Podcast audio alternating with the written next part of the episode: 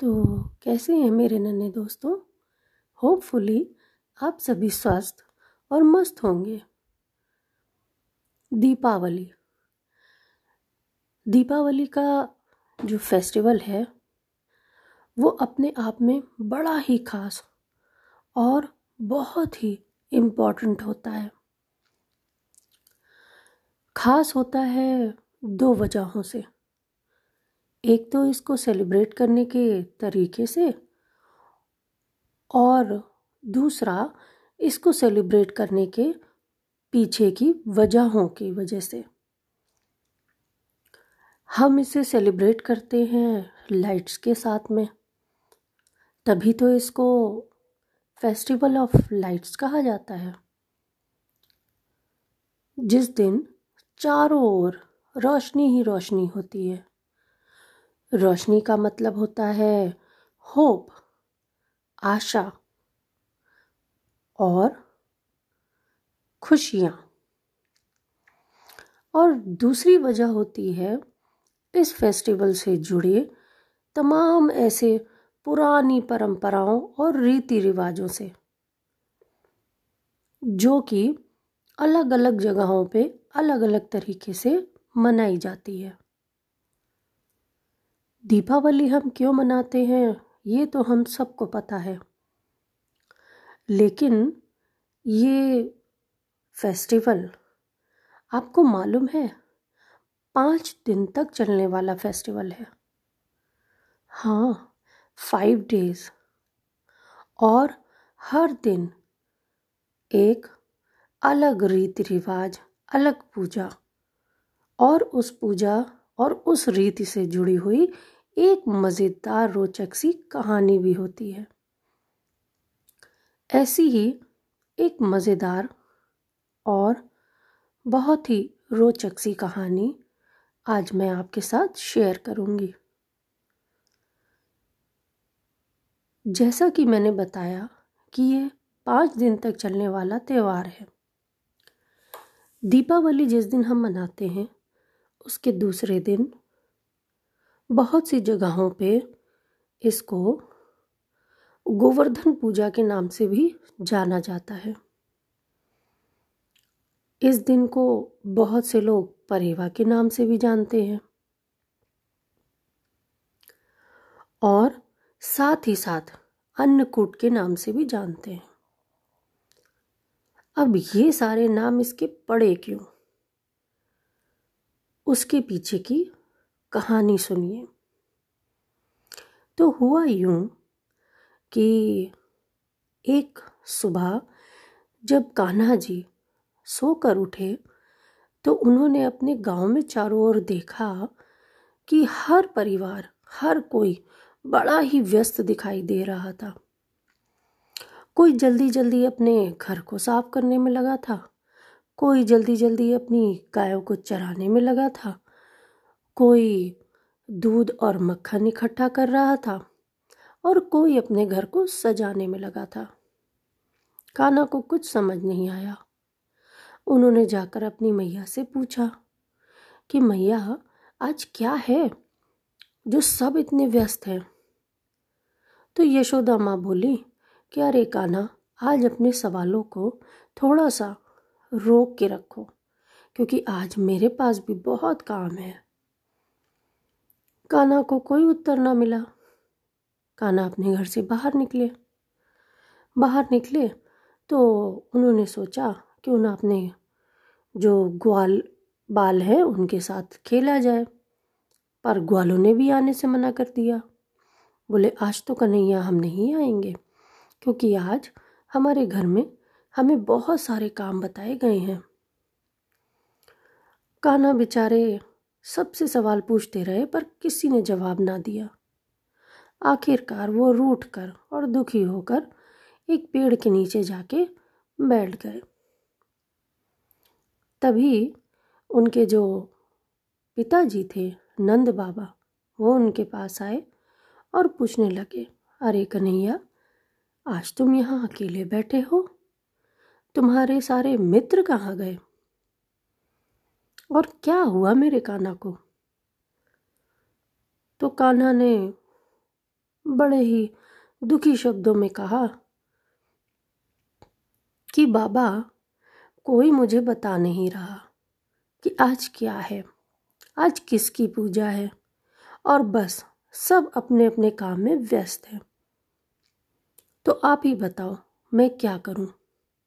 इसीलिए मैं यहाँ एकांत में बैठ गया हूँ आके तो नंद बाबा थोड़ा मुस्कुराए और बोले, अरे, बस इतनी सी बात।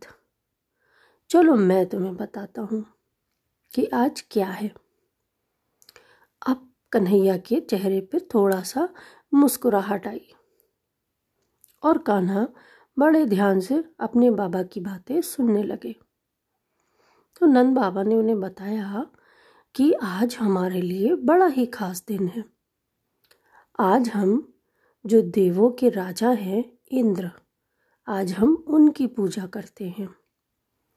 उनको तरह तरह का भोग लगाते हैं। उनको दूध, माखन, ये सब कुछ अर्पित करते हैं। और तमाम तरीके से फूल, माला, जो जिससे बन पड़ता है, पूरी श्रद्धा के साथ उनकी प्रार्थना करते हैं। तो कान्हा बोले कि, बाबा तो ये देवता फिर हमारे लिए करते क्या है?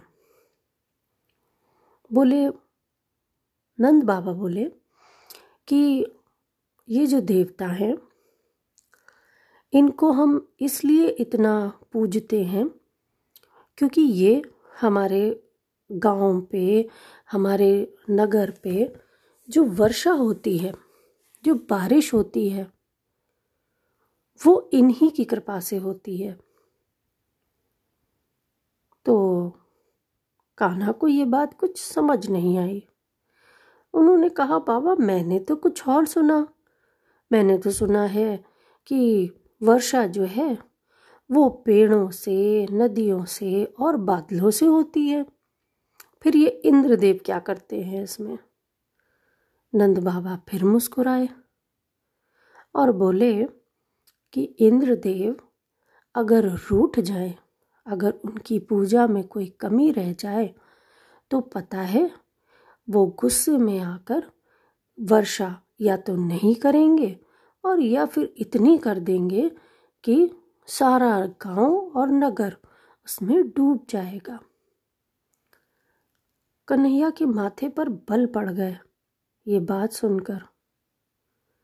कान्हा ने कहा, बाबा, ऐसे देव को भला हम क्यों पूजें? जिनकी पूजा में अगर थोड़ी कमी रह गई तो वो तो रूठ ही जाएँगे। नंद बाबा बोले कि, अब ये तो परंपरा है कन्हैया, और ये आज से नहीं, सालों से चली आ रही है। तो कन्हैया ने कहा कि, बाबा, इस बार आप मेरे कहने से इस पूजा को रुकवा दीजिए। तो नंद बाबा बोले, अरे, ये तुम कैसी बात कर रहे हो? ऐसा तो नहीं हो सकता। अब लगे कन्हैया जिद करने कि, नहीं बाबा, मैं तो ये पूजा नहीं होने दूँगा। आखिरकार अपने लाडले कन्हैया के आगे नंद बाबा को झुकना पड़ा। और उन्होंने पूरे गाँव में सबको ये बोल दिया कि हम इस बार ये जो इंद्रदेव की पूजा है, ये नहीं करेंगे। सभी को सुन के बड़ा अजीब लगा, लेकिन अब जो नगर के, जो उनके गाँव के मुखिया हैं, उनकी बात को कोई टाले भी कैसे? सब मान गए। उधर इंद्रदेव को जब ये पता लगा कि उनकी पूजा जो सालों से होती आ रही है, वो पूजा रोक दी गई तो वो तो सच में ही नाराज़ हो गए। और उसी रात भयानक तूफ़ान, भयानक वर्षा और बिजली चमकनी शुरू हो गई। सारे गाँव के लोग परेशान होने लगे। और सब के मुँह पर बस एक ही बात कि इंद्रदेव का ये क्रोध है। अब हमको इससे कोई नहीं बचा सकता। आखिरकार बारिश शुरू हो गई और इतनी घनघोर बारिश शुरू हो गई कि वहाँ के जो जो घर थे, जो मैदान थे, वो सारे धीरे धीरे पानी में डूबने लगे। सारा गाँव इकट्ठा होकर के नंद बाबा के घर पहुँचा और उनसे बोला कि अब आप ही हमें बचाइए। हम आपके कहने से हमने ये पूजा तो नहीं करी। अब ये इंद्रदेव के क्रोध से हमें कौन बचाएगा? कन्हैया छुप छुप कर सारी बातें सुन रहे थे और उन्होंने झट से सबको गाँव के पास ही जो एक पर्वत था, जिसका नाम गोवर्धन था, उसके पास आने को बोला और खुद वहाँ पहुँचे और पहुँच करके उन्होंने तो गोवर्धन पर्वत को अपनी छोटी उंगली से उठा लिया। जैसे ही सारा गाँव वहाँ पहुँचा, देखकर तंग रह गया कि अरे, ये छोटा बालक इतने भारी पर्वत को अपनी छोटी उंगली से कैसे उठा सकता है?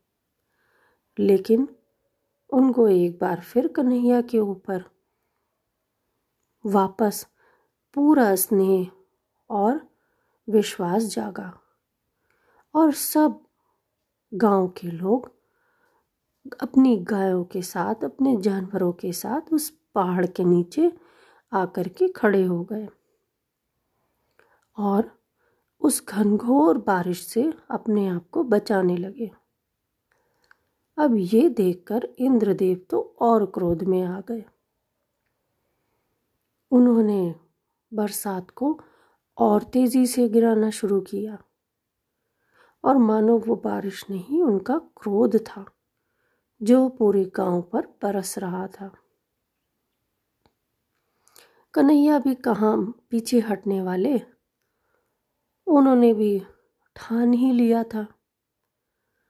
आखिरकार वो बिना डिगे हुए, बिना हिले हुए, ऐसे ही पर्वत को लिए खड़े पकड़े, पकड़कर खड़े रहे।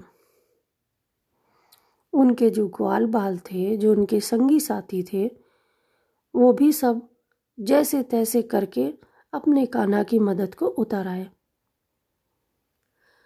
तभी सारा गाँव जब उस गोवर्धन पर्वत के नीचे बैठा अपनी अपनी जान को बचा करके वहाँ किसी तरह शरण लेकर बैठा था। वहीं जो मैया यशोदा थी, उनको तो बस एक ही बात की चिंता। उनको चिंता इस बात की कि मेरे काना ने तो आज दो दिन से कुछ खाया ही नहीं और बस यूँ ही खड़ा हुआ है। इस चिंता में वो बेचारी घुली जा रही थी। ना तो उन्हें इसकी चिंता कि मेरा घर डूब रहा है, ना उन्हें इसकी चिंता कि मेरे जानवर कहाँ हैं, ना उन्हें किसी और बात की चिंता। पर वो तो बस एक ही चिंता में घुली जा रही थी। और फिर क्या था? मैया यशोदा ने तो वहीं पर अपनी एक छोटी रसोई बना डाली और लगी पकवान बनाने अपने कान्हा के लिए। तरह तरह के व्यंजन उन्होंने बना डाले ताकि उनके कान्हा भूखे ना रहें। नाना तरह के अलग अलग व्यंजन, पौष्टिक व्यंजन, दूध, माखन जो कुछ भी उनसे बन पड़ा, उन्होंने सब कुछ बनाया और अपने कन्हैया को बार बार बार बार खिलाती रहीं। आखिरकार तीन दिन बीते, चार दिन बीते, पाँच दिन बीते और अंत में इंद्रदेव का घमंड चूर हो गया और फिर उनको ये समझ आया कि ये कोई साधारण बालक नहीं है। और फिर उन्हें अपनी गलती का एहसास हुआ। और उन्होंने वहीं से कृष्ण कन्हैया को हाथ जोड़कर उनसे माफ़ी मांगी और बारिश को तुरंत ही बंद कर दिया। इस तरह से इंद्रदेव के क्रोध से तो गाँव वाले बच गए, लेकिन मैया यशोदा की रसोई ने सारी दुनिया को एक नया त्यौहार दे दिया, जो कि अन्नकूट के नाम से प्रसिद्ध हुआ। इस दिन बहुत सी जगहों पे तरह तरह के व्यंजन बना के आज भी कान्हा को भोग लगाया जाता है। तो इस तरह से ये थी एक छोटी सी लोक कथा छोटी सी एक कहानी जो कि दीपावली के इस त्यौहार के साथ जुड़ी है। सीखने को बहुत कुछ हम सीख सकते हैं और सुनने में तो मज़ेदार लगी ही होगी। तो हम फिर मिलेंगे एक नई और मज़ेदार सी कहानी के साथ।